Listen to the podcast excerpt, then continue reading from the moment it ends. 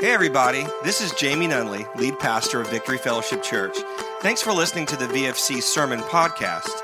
At the end of this episode, please take a moment to download our free VFC Thomasville app, where you can access all of our messages, sermon notes, announcements, and small group lessons. This app is the easiest way to keep up with everything going on here at VFC. So please enjoy the following sermon. We hope it encourages you in your walk with Jesus and helps you to belong, believe, and become. Enjoy. Continuing the This Is My Story series, where we are hearing the stories of people in our church family and some of the people, lesser known stories in Scripture. Uh, we're running a little bit late, so I, I don't want to take any more time from her, but Artez and Val Sims are a treasure here at VFC. Um, they are amazing. They, they do so much stuff and are so kind and amazing. And so uh, the, the Lord really impressed on me to ask Val uh, to share her story. So without any further ado, Val Sims, would you come and share?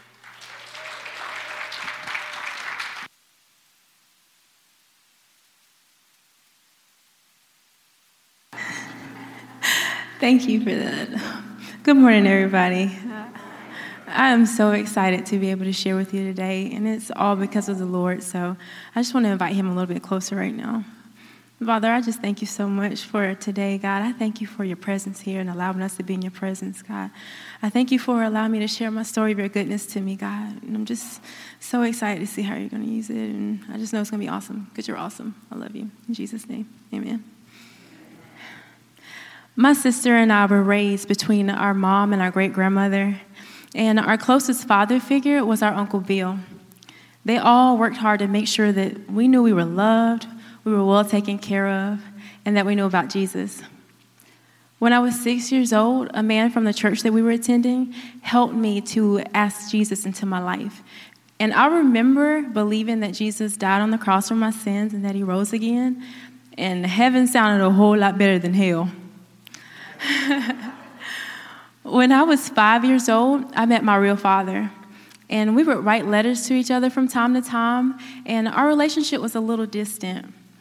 I remember at 10 years old, I spent two weeks over the summer with him in Texas with three other my siblings. And my siblings and I, we speculated about something, and I wrote my mom a letter about it. And the contents of that letter got back to my dad. And while he was confronted by two other adults, I remember standing there listening to them argue. And then in the middle of the conversation, my dad turns to me and says, She's lying. And I remember standing there really confused and thinking, My daddy just called me a liar. I'm not a liar. After that, our relationship grew distant, and I grew hatred in my heart towards my dad. And I didn't want him to be a part of my life for many years. And by the grace of God, I later realized that I couldn't blame him. My relationship with my dad involved many hurting, broken people, including myself. And hurting people hurt people. Through the hurts, I found a love for singing in grade school. And by the time I got to high school, that was one of the few things that I was known for. Now, I wasn't popular or anything like that, but everybody knew Velitria sings, and she is really skinny. Many of my friends had boyfriends and girlfriends, and I remember getting set up with a boyfriend one time, but he turned out to be a prank. And I remember asking one of my friends, Is there something wrong with me? Because boys weren't lining up to be my boyfriend. And he calmly replied and said, you have a really pretty face, Velitria, but your body isn't what guys want. Now, I've been picked on many times because of my weight, and I even grew to laugh at myself. But in that moment, my heart broke, and I grabbed a hold of the idea that no man would ever love me, let alone want to touch me, because my body didn't look right.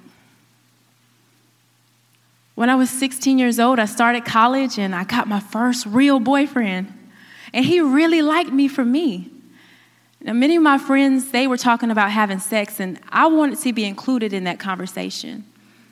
I have a boyfriend now. I can finally prove that my body is good enough for a God to love me. So, I pressured my boyfriend until us having sex. Yes, I pressured him. And our relationship didn't last much longer after that because I wanted to continue having sex with other guys. And it was no longer about love, it was about being in control and always trying to prove something. Through all of this time, my behavior and my attitude caused my mama a lot of hurt. And when I got pregnant at 19 years old, I thought she was going to physically hurt me. I remember in my late teens and early 20s, I used to drink alcohol so much and go partying and clubbing with my friends. And all this time, I was still going to church because that's what you're supposed to do, right? I would pray to God and mostly for the things that I wanted and complaining about things when they didn't go my way. But I am so thankful for the many people that God placed in my life who were praying for me because I can look back and I can see God's protection. I graduated college with a baby on my hip, got a good paying job, and I got my own apartment. I was grown, y'all. and then I met a guy online in 2012. And one of the very few things that he told me, just to make sure that I knew who he said he was, was, You can Google me. Who says that? But I Googled him. And about after two weeks of video chatting, I remember talking to one of my friends and I said, Girl, this is to sound so crazy. I don't know this dude, but something is different about him. And I feel like I'm to marry him one day. And a year later, we moved to Thomasville, Georgia because he got a job here. And aside from it being a culture shock, I had a really difficult time I was pregnant with our son, and I had a three year old daughter. And my relationship with Artez was pretty rocky. And my family and friends were no longer a short drive away. I remember feeling so alone a lot. But I am so thankful for the many people that God placed in both of our lives to pray for us. Oh, Jesus, thank you. Mm. A year um, after that, he convinced me to marry him. and then a few months after we got married, I got into a misunderstanding with someone. And instead of me just letting it go, I reacted with anger and bitterness. And my spiteful words and actions made a lot of people not like me. And that's saying it nicely. Things got a little rough, and me and Artez both figured we need to go to church because we need some help. So he sent me on the hunt for his church. So, and he said, I'll join you when you find the right one. So I went and I looked, and you know, every place was good, but no place felt like home. And then heaven touched our Google search, and VFC popped up. And Artez wanted to go with me on the first time. And when we got there, we were greeted with hugs by Miss Vicki Jackson, and the worship music was so uplifting. And the people here were so transparent about their flaws and their struggles, even the pastors. And Artez and I really appreciated that. We also really appreciated being able to clearly understand the messages, and we were able to apply it to our lives and see real change happen. And I was excited that they were not afraid to talk about the realities of the supernatural. We felt at home here so we decided that we stick around. Even though things started really well here at VFC, I still held on to bitterness in my heart. And one night, I decided to go to a party. Now, the Holy Spirit told me not to go, but I went anyway. And when I got there, I was filled with pride. And I did something dumb. I thought it'd be a good idea if I ate a whole chocolate chip cookie that was filled with marijuana. Now, to say that I freaked out would be an understatement. I remember making those promises to God. Y'all know the ones when you want to get out of trouble. God, if you please help me, I promise I'll never touch another drug. I don't even want to take a Tylenol, Jesus. It's funny now, but it wasn't funny back then. And I made a fool of myself right in front of the very same people who I made to not like me. After that, I felt so embarrassed and humiliated, so afraid. And I remember feeling so low, and the enemy decided to bring every dark thing from my past and place it right on top in my mind. I felt so worthless, and I remember saying, God can never use me now. I've done too much. And then the suicidal thoughts kicked in. After about a week or so of living in those thoughts, I had a turning point in my life. One night I was laying on a futon in our living room and I was by myself. It was dark and I was trying to go to sleep, but I was kept up by my anxious thoughts. And I remember seeing the stove clock flashing on, and I just went up, I checked it out, but by the time I got up there, it stopped and I lay back down and I closed my eyes. And then I started feeling these light vibrations flowing through my body. So I opened my eyes and I'm like checking myself out, like, am I okay? And then the light vibrations were still going. Now, by this time, supernatural experiences and things like that are not unusual to me. And we just started going back to church, so I figured maybe this is God doing something. I'm gonna just go with it. So I lay back down and I closed my eyes, and instantly I was surrounded by the brightest white light. And it was like the light was rushing towards me. And I remember physically feeling my body on that futon, but at the very same time, I knew I was standing somewhere else. I remember seeing a man in white coming towards me, and the closer that he got to me, those waves of warmth grew stronger and stronger. And it didn't hurt, and I wasn't scared. It felt like I was just blanketed in the greatest love I never knew existed. And as the man was walking closer to me, he was smiling, and I remember saying, That's Jesus, that's Jesus. And Jesus stood beside me and he put his left arm around my shoulders and he stretched out his right hand and he said, Look. And Jesus showed me a vision. And I saw myself talking to two people about Jesus and they didn't believe me. They made fun of me and they rejected me.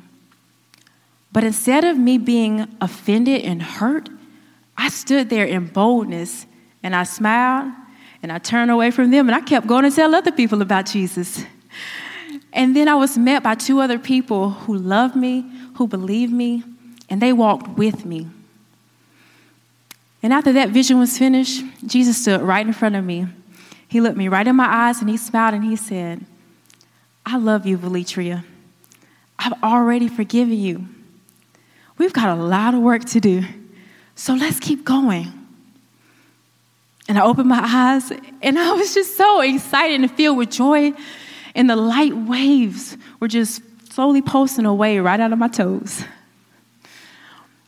When I was with Jesus, I didn't think about all the dark things that were happening in my life or had ever been done to me. And Jesus didn't throw it in my face either.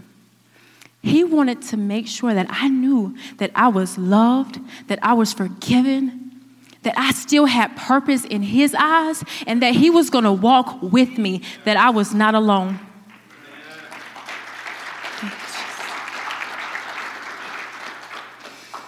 Now, life didn't get perfect after that. I was still in the middle of the mess that I made. But my mind changed about how God viewed me and about how I viewed Him. And that's where our relationship really began. Two years later, me and Artez, we've been serving in VFC and growing together and meeting really awesome people. But I didn't want them to get too close to me because I felt like if they got too close, they might find out that I was holding on to a secret struggle for many years. Even Artez didn't know, and it was affecting our marriage.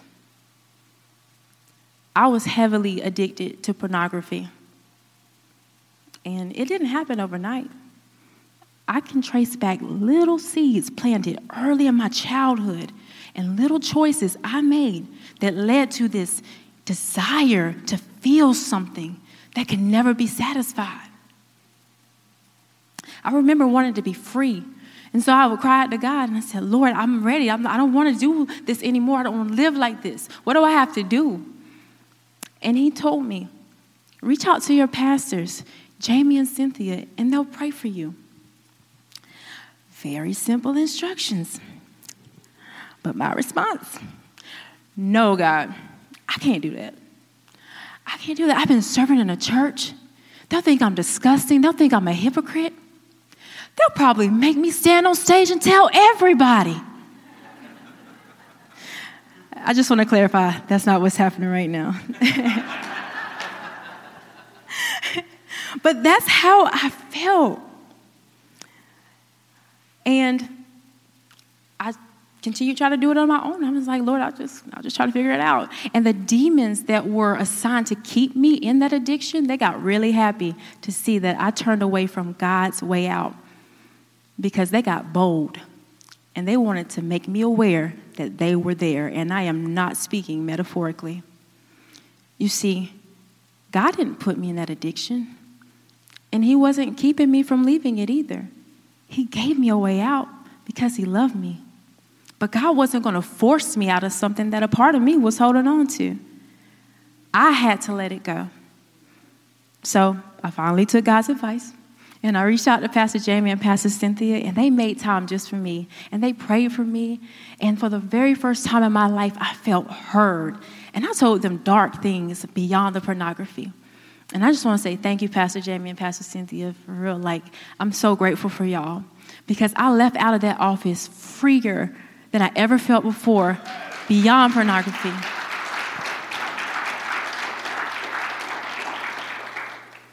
You see, God promises to never leave us or forsake us.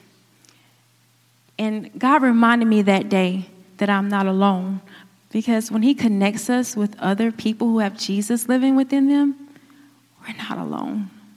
He fulfills that promise to us. And I have a scripture that I want to read for you. It's 1 Corinthians 10:13 in the New Living Translation. The temptations in your life are no different from what others experience. And God is faithful. He will not allow the temptation to be more than you can stand. When you are tempted, He will show you a way out so that you can endure. It's crazy. We're not even alone in the temptations that we face, but the devil wants to make us think that we are.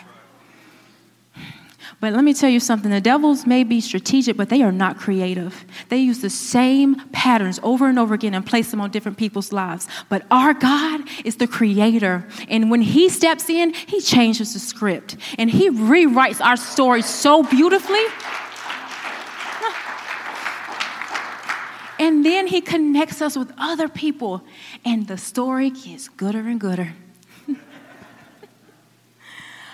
oh, thank you, Jesus.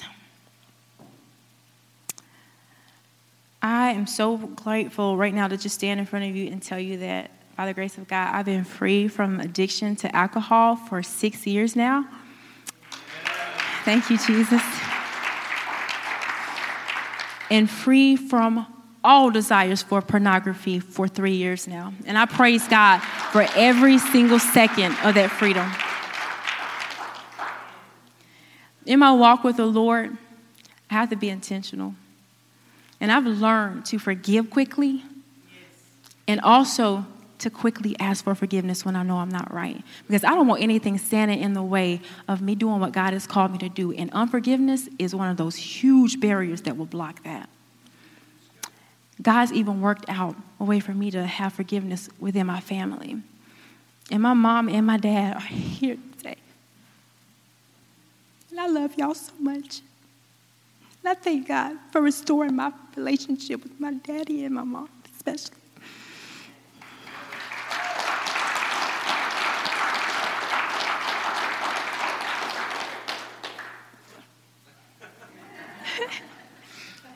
you see, I'm no longer ashamed of my past because that's not who I am anymore. I know who I am. Jesus has given me peace in my mind to know who I belong to as well. I belong to Him, and my identity is found in Christ alone. There are so many hurting, broken people in this world that need to know or simply be reminded of God's love just for them and of salvation through Jesus Christ. And I pray that I am just a light for Jesus to be able to do that and I want to do that in all that I say and do. Now, I'm not perfect. I still stumble with my words and my actions from time to time, and temptations still pop up every single day. But the Holy Spirit quickly reminds me that I don't live there anymore and that I have a choice. I can choose to eat the fruit that the world and the enemy has to offer that leads to destruction and distraction, it leads to nowhere. Or I can choose to follow Jesus and produce good fruit that lasts for eternity. Jesus. Lord, thank you. But also, the Lord reminds me that when I choose to do the things of the world and the enemy, that satisfies. It never does. It always leaves me feeling like I have to get more. I need to get more. I need to say more. I need to do more. But with Jesus, it's always like, really, God? There's more? You've already given me so much. There's more? There's more that I should I can do, really? There's always more in the Lord. He is just so awesome, y'all. And I am so grateful um, just to be here and share my story with you all. And I just pray that you all experience your own personal relationship with Jesus Christ for yourself. There's nothing like it. He will change your life forever. Just to have a communi- um, um, a relationship with God is amazing, but that's only possible when we put our faith in Jesus Christ. Now, I want to let you know that no matter what you've done, no matter how far you think you've gone, no matter how worthless you feel like you are, don't let the enemy distract you with that foolishness. Those are lies. God is not mad at you, He loves you. Anything that the enemy says, you think the opposite because that's what the real truth is, and He doesn't want you to know that because He knows if you get too close to God, you just might find out how much power you have on your side with Jesus Christ. Thank you. God loves you. And when we put our faith in Jesus Christ, we are forgiven. We are never alone. And then we have a lot of good work to do with the Lord. So let's keep going. Thank you for listening to my story. I love y'all.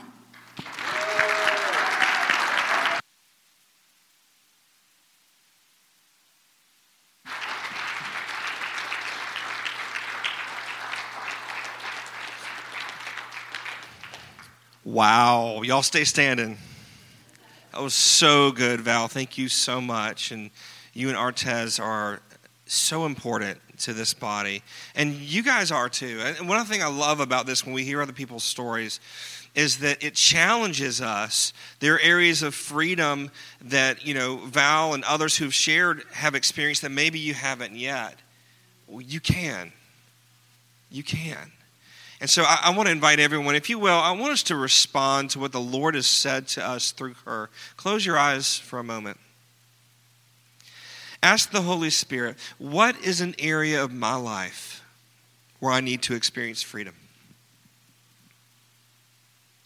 What's that bounce back thought that you hear as soon as you ask that? You direct that thought towards Him. Here's another one Holy Spirit, what is the thing you've told me to do in order for me to be free that I'm putting off and I haven't done yet? What is that? What do you hear when you ask that question?